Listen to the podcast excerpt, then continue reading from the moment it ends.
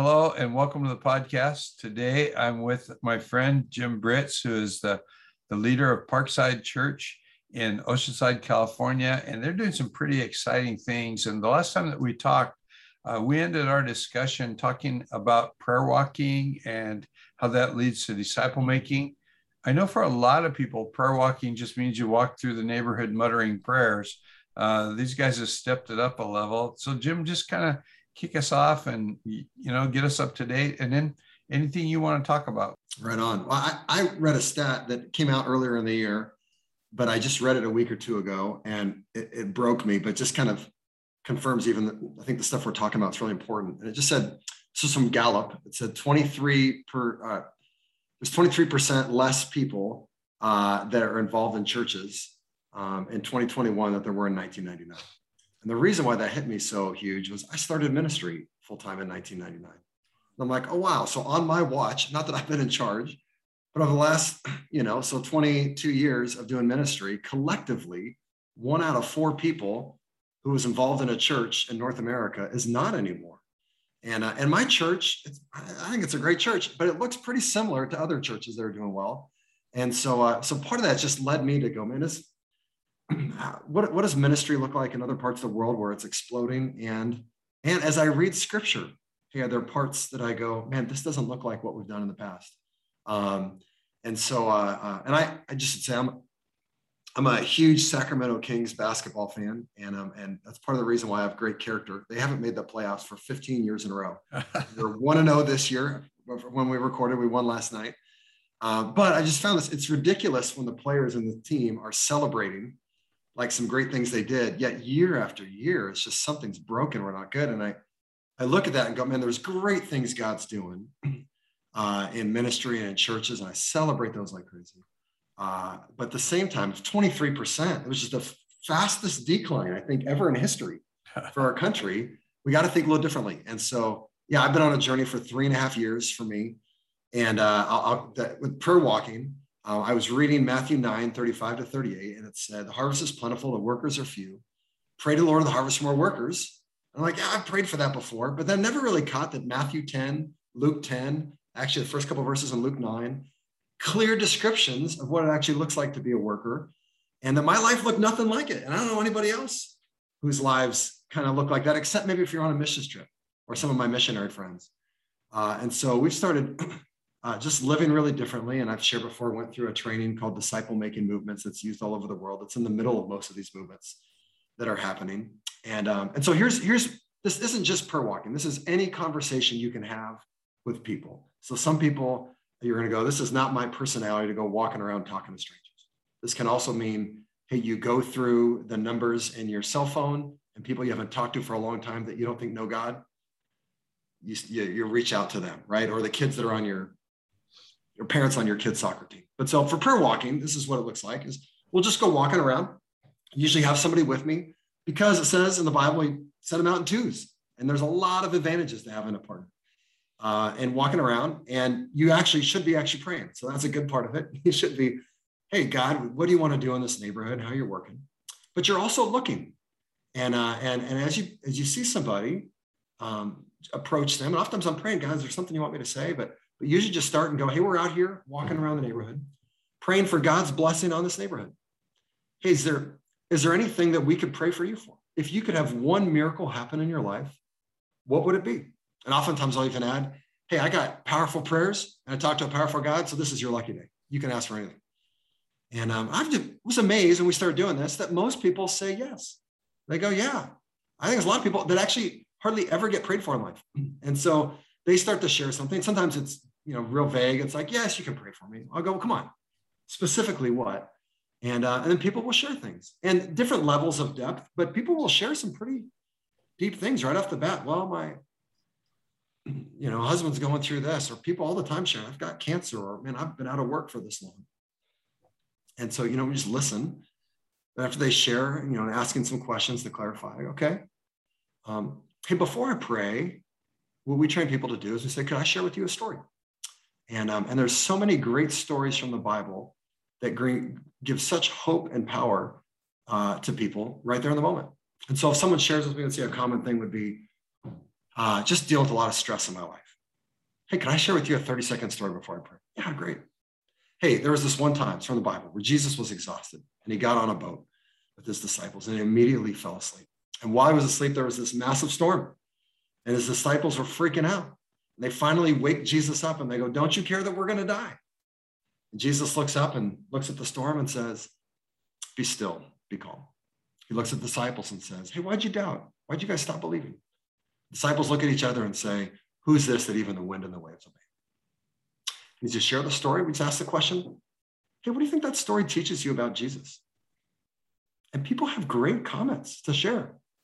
Wow, Jesus, Jesus had peace when, uh, when others were stressed out. Jesus took naps. uh, or, or even some will say, you know what? In, in times in life where I'm freaking out, it could be that the very next thing is actually God's going to do something supernatural. Uh, but they'll share just great insights. I'll go, great. How, how could you apply this story to your life and what you're going through right now? And they share something on the spot with, uh, with, with what they could do. And whatever it is, I go, that's fantastic. That's great, right? We're just meeting them. That's great. Okay, let me pray. And then I'll pray for them. And I'll pray specifically what they asked for. And I'll pray for them for uh, application to live out what they just discovered from God's word, right? I mean, there's a disciple making, disciple making's happening right now, right on the street with, the, with this person. And, um, and here's what I found too is so many people, so they've, they've never been really prayed for. They came maybe from a background where prayer was just so formulaic and not personal that they're in tears at the end of a prayer. And it's not that I'm this incredible prayer, it's just that I, I'm, I'm, I'm praying from my heart and praying what I'm believing God's trying to say to them. And oftentimes saying something like, and God, is it possible that you love this person so much? You know the details of their life that you brought a, two random people out of nowhere just to remind them you're with them, you're for them, you've got incredible plans for them, you know, in their life. So I'm gonna say amen. And, um, and then just usually at the end, we just say, hey, just throwing this out here, but we're out here praying. We're also out here looking for people that are interested in discovering truth about God or whatever they just said. Um, you know, people that are going through broken relationships want to go from broken ones to healthy ones. People struggling with addiction and want to get freedom. You know, people that are struggling with their kids and want to see them be all they can be. Um, we, we love helping people grow in that way through, through going through stories just like the one I just shared. Um, and we found a really simple way that you could actually do that on your own with your, with your friends and family in your own house. That's been life changing for us. Would you have interest in sometime meeting up to do it? I've been blown away, Ralph, that people say yes to that. They go, Yeah, I would actually really be interested. Is that something you can teach me? Yeah. It's called a discovery study. And so we set up a meeting. Uh, and and I, I just, I've even found saying, What's your cell phone number is a little too aggressive. I just go, Well, okay, well, what should we do? And they respond, Well, I guess we should get each other's phone number and set up a time. Okay, that's great. Yeah, let's exchange text. I mean, so they're they're coming up with the idea of the, the phone number. Okay, great. Yeah, yeah. And I found the goal is in the next 48 hours, you want to meet. Uh, if you take longer than that, the attrition rate goes way down. Yeah. But uh, okay, great. What's what? And you want to set the time on the spot. Okay, when would work for you? And oftentimes, if we're like in the neighborhood, I'll either say, "Hey, I could come to your house," or if there's, you know, "Hey, there's park right over here. You want to meet at the park?" And um, and they go, "Great." And and I when I, I'll go, "Let's exchange text," and I usually get their number and I text them right on the spot. Hey, Ralph, so great to meet you. I'm excited about meeting at this time, Jim. And um, you know, and then I'll text them that night, or you know, at least again before we're going to meet again. Sure. And then there's a follow up, and, and there it's get to know their story, and we teach them a little thing called a discovery study, which is simply it's seven questions and a story, and um, and through that process, it's really just helping them discover more about God and understand. Man, they could they could learn about God on their own, and we could help them do that. Um, so that's that's the process of prayer walking, and I would say every time we go out, uh, you know, I've, I've got a couple people that we like once a week we'll go out. So I've got a couple of those groups. But every time we come back with a phone number or, or several with people that are interested, and, uh, and incredible stories have come from that. So, and, and not, not, they don't, shouldn't all turn into what we would call a person of peace, um, but we've sure seen many of them. And the goal is not just to reach that person, it's actually then through that second meeting, you're sitting down and, and, uh, and saying, Hey, do you know anybody else in your life, your friends and family that would have interest in something like this? Yeah, totally. Okay. Well, you know, and, and so the goal is that they're going to then start meeting with them and you continue on in a disciple making relationship with them. Well, what if we met each week, went through the story together, and then now you're going to meet with them And um, and so I've got a bunch of those relationships and reaching people that we never we never would have reached before. So that's that's a wow, lot. Uh, my mind is spinning as we're talking. You know, we're we're living in what's really being called a post-Christian era. And I wonder if it's more like a post-church as we've done it era. Um, because uh, you're you're talking you're the amount of time you're putting into this, your job description has changed as a pastor. Yes. You're doing something most lead pastors are not doing, which would be engaging people face to face. Uh, you know, we do that within the confines of our little Christian ghetto, but to go out of that and and be the example for the rest of the, the body. Plus, I mean, the in, the trailheads, all the relationships that you're building, have are are, are doing something for people that's been frustrating me because I think, let me back up a little bit. One of my friends told me he worked for a couple of really large uh, seekers driven, but, but left leaning churches in America. Mm-hmm. And uh, this guy is African American. He's very conservative theologically. Um, and it was a frustration for him to work. with the second church that he worked in, uh, he was actually there for like eight or nine years. He said that the people were encouraged never use the word Jesus in conversation. The staff were encouraged don't use the name Jesus in church. We talk about God in church because Jesus is a turnoff to people.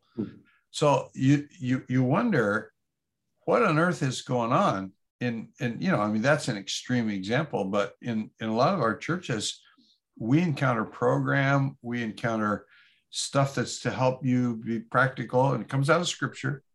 But the, the question that that's been really coming to my mind lately is are, are people having a God experience? Are, they having a Jesus experience in even in, in church?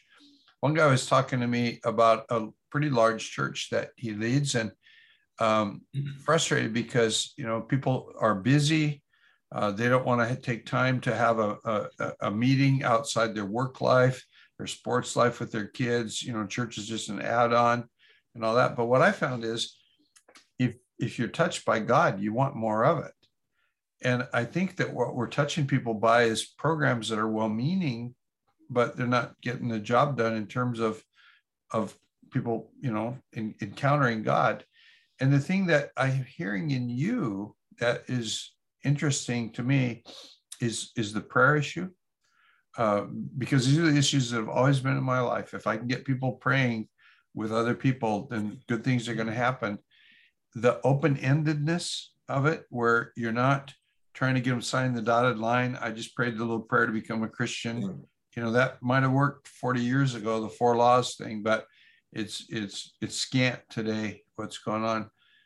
But then the, the, the where they begin to look at a, a, a, scripture and you ask the questions, the kinds of questions that, because I'm hearing other questions, but the question that you said, what do you think this tells you about Jesus? Or, uh, you know, one person asks a question, if there is a God, what do you think he might be trying to tell us through this part of his Bible? Um, and it just that we spend more time listening and letting them draw conclusions and and talking ourselves and because the, and then the other stream of thought that's been bothering me is if this really is a post-christian culture and part of mm-hmm.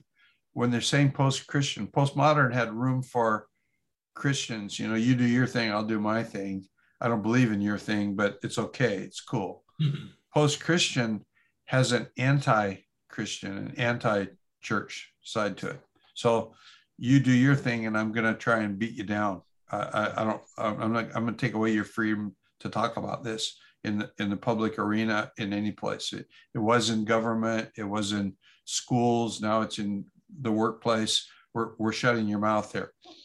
But again, if people make friends with people and they have a God encounter, it's it's just changing.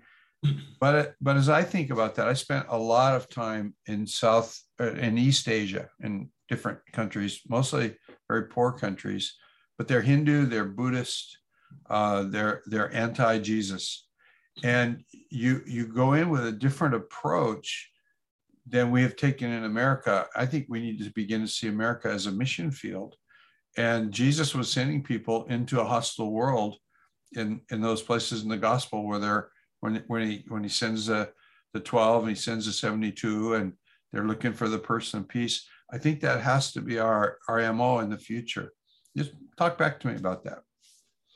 Yeah, I think in a lot of ways we have tried to turn the lost person into the role of the missionary in our culture. We tell the lost person if you want to find God, you need to go to a place you've never been. You need to go be among a, a bunch of people that you've never met. You got to try a bunch of new, you know, uh, habits and stuff you've never been a part of, and you're going to kind of do this on your own. And if you do that, you can find God. Yeah. That sounds like the role of a missionary. Yeah. So we've turned the lost person into the missionary when that's the exact opposite of what Jesus said. Jesus said, Go and make disciples of all nations, baptize them and teach them to obey everything I've commanded you. And so another piece too, I think the Great Commission, I've just learned it's been life-changing for me, is, is it's disciple to conversion and then disciple through conversion. Um, he says, go make disciples, baptize and teach. And when did people get baptized in the book of Acts? The day they came to Christ. So make disciples and along the process, see them come to Christ. Not, hey, will you pray this? I'm good with any person coming to Jesus, what it looks like. But, but he was saying, make disciples, and through the process of them discipling and them obeying, they at some point will decide we're going to follow Christ. Yeah. And as that happens, now continue to do what they've been doing. And I've seen so many people who have prayed a prayer, kind of the short, quick, you know, answer to I want to follow Jesus, and then have no interest in discipling or being in a disciple relationship. Yeah. Because that's not what they it took for them to get in. But I found people that if they're discipled into conversion, well, they're like, well, that's all I know. And so and they're going to keep on going with that. So that that's been huge. Um, and I also heard just the idea of an unreached people group. Oftentimes, we'll define as uh, simply where there's access to the gospel. Um, but instead of defining it as, hey, where there are people that have been sent to reach the lost, meaning, hey, whatever city you're in right now, there's there's churches in America that people have access to. But are there people that are engaging with? In my area, it's 60% of people that have said, I have no interest in church whatsoever. I'm not going. It's like, you know, when you're not looking for a car, you don't even notice the car ads. That's that's people. They don't care what what you're doing. And, and so, man, there's a lot of people that, that do have interest still in a church that aren't going. And man, that's great. So we have to reach them. But the other 60%, we're going to actually have to go to them. And, um, and the natural way to do that is through relationships that you already have. So it doesn't have to be always you're going out pro walking. That might totally terrify you. My wife, she met a woman at a, a party recently that uh, um, happens that her daughter goes to our, our kids' school. And they, she shared that story I just shared with you of uh, um, Jesus calms the storm because the woman shared she had some stressful stuff going on. She said, Would you have interest in meeting? My wife now meets with this woman, and this woman has now started a group with her friends. And this woman had no spiritual background, but they just meet once a week together. Um, I'm hanging out for lunch today with uh, a guy. I went through my cell phone. I'm just through the letter C. So I'm just starting, but going through the names of people that I haven't seen for a long time that I have no idea where they're at spiritually. I just started with the conversation with, hey, how's it going? And if they responded, uh, then I then I asked a little more meaningful of a question, you know, well, what's going on in your life? And um, and if they got into it, hey, well, would you have interest in time meeting up? I'd love to hear more and see how I can help. And um, and so I've got a lunch today with one of those guys. My hope is going to be I'll share a story with him and and go from there and, and potentially maybe even help him start a discovery group. So the opportunities are all all over the place. But I agree, Ralph. Um, I think we got to think differently if we're going to reverse the trend of right a quarter of churchgoers dropping out in the last 20 years or so. You know, as I have kind of lived my life talking about disciple making, one of the problems that I always get into is uh, lead pastors going, I'm just too busy. I can't do that. I have no time for that. And what, but what they're building is is a house of cards, or they're building on sand. To me, we're, we're just building a program thing. I'm so busy. Basically, that translates.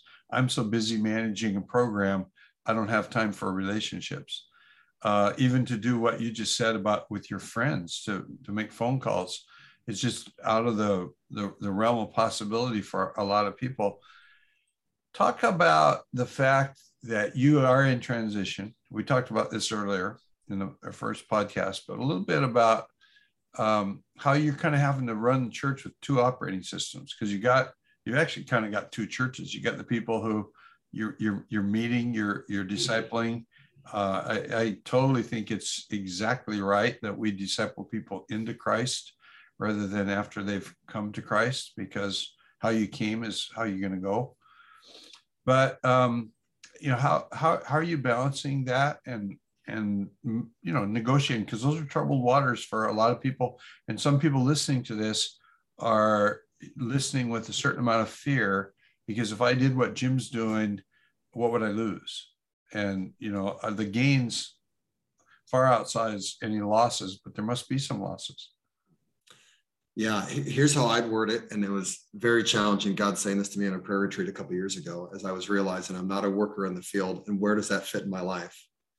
My life was too busy as a pastor to be obedient to God. Wow and, I, and and that was my reality. Um, and so I've I've been on a two and a half year course correction in my life of restructuring what my life looks like and how I spend time. And I remember one time I was listening to a guy named Victor John, who was the key guy behind a movement in India that saw 100, uh, sorry, 12 million, not 100, 12 million people wow. come to know Christ and get baptized. I mean, just massive. And I thought the guy was going to just share all these incredible things that happened. And I knew the story. But the first 57 minutes, he shared about the internal journey of what God did in his life. And for his first five years, he said, We saw hardly any fruit. God had to radically transform me. I had to see uh, success in a whole new way. Um, I, I, I, needed to actually be someone that lived this out myself before I got others to do it. And then the last three minutes he shared, and here's what happened. And I was so floored by that because I'm just, you know, put me in, coach. Let's roll. I want to see results today and um and, and god's been teaching me I, I, I have a theme most years in my life that i god gives me it's not a rule but but a couple years ago it was embrace pruning which was so different than any other theme i ever had. So discouraging. And then uh, and then i had one it was trust the long game the next year. And then the year after that the year of covid it was sabbath year. And all of them were just slow down slow down you need to get this. And so for us as a church uh, yeah i've been leading a group of people that really want to live this out uh, these principles on Sunday mornings, and then our church meets on Sunday nights. Originally, we were we had two services on Sunday mornings, and then COVID moved us to another church on Sunday nights instead of meeting out of school. Um, but I think God was kind of setting it all up, and um, and so there's a sense I would say run with the runners, those who are ready to roll, and, and those are not going to be the people you expect. And don't cast vision from up front, cast vision from behind. One out of six people are an early adapter, those are the people that make decisions based on there's a problem, we need to do something about it. Those are the people that hear the 23% and go, oh my goodness, we got to do something. The majority of people, and it's not wrong, it's just, it's just we're created differently, think, hey, I'm going to do based on what's worked so far. So find the people that have, I like to call it healthy, holy discontent. They've not given up on the church, but they also go, there's something not right, and I want to be a part of that. So grab those. And then I would say I've been on the much slower process with the rest of my church of, uh, of sharing stories with them and helping them uh, see that, hey, I think God's called us to more. And that's come to a head. We're actually in the middle of it right now. Um, there's a six week training that we that we use, and we're taking our whole church through this. Um, I, I wanted to, the first moment I went through it two and a half years ago, to take everybody through it. And every mentor I had said, don't do that. That's a horrible mistake. But we are in the process of hopefully January, not having a Sunday morning and a Sunday night, but instead uh, we're going to have multiple of these kind of we call them gen zeros or they're like disciple making communities that are meeting together. And we have some shared worship a little bit of teaching slash more like kind of training think of paul tyrannus and then and then really discovery based groups that are groups of people that have said hey we're committed to making disciples and, and doing this together. Um, so and i would just say hey it's not been clean. There's been people that have left along the way because they don't like it. Um, there's been people that have left this week um, because they don't like the journey that we're on. Uh, and I just look in scripture and I'm encouraged that uh, Jesus didn't do everything he possibly could to get every single person to come. Um, he, uh, he loved people, he didn't want people to leave. But at the same time, his bar was pretty high. Yeah. And so we're lovingly calling people to a higher bar, and they can get there at different paces but this is where we're going. And um, and it we, I've said this up front a bunch of times that it is not going to be okay for us to say, hey, I'm a Christian that really doesn't have interest or, or any fruit when it comes to making disciples. We're, we're going to be a, we're going to be a church that, that everybody figures out how God's created them to do it. And, um, and, we're, and we're trying to set them up to succeed in living that out. And, um, and if you're excited about that, man, this is the place to be. If you're scared about it, pray, but this is the place, you know, but, but for some, it's, that's, that's not what they're choosing. And that's really hard. Mm-hmm. So I would just say for the person who's thinking about this journey, it, it's a hard journey and I'm, I'm living in it. I have another one of those conversations today.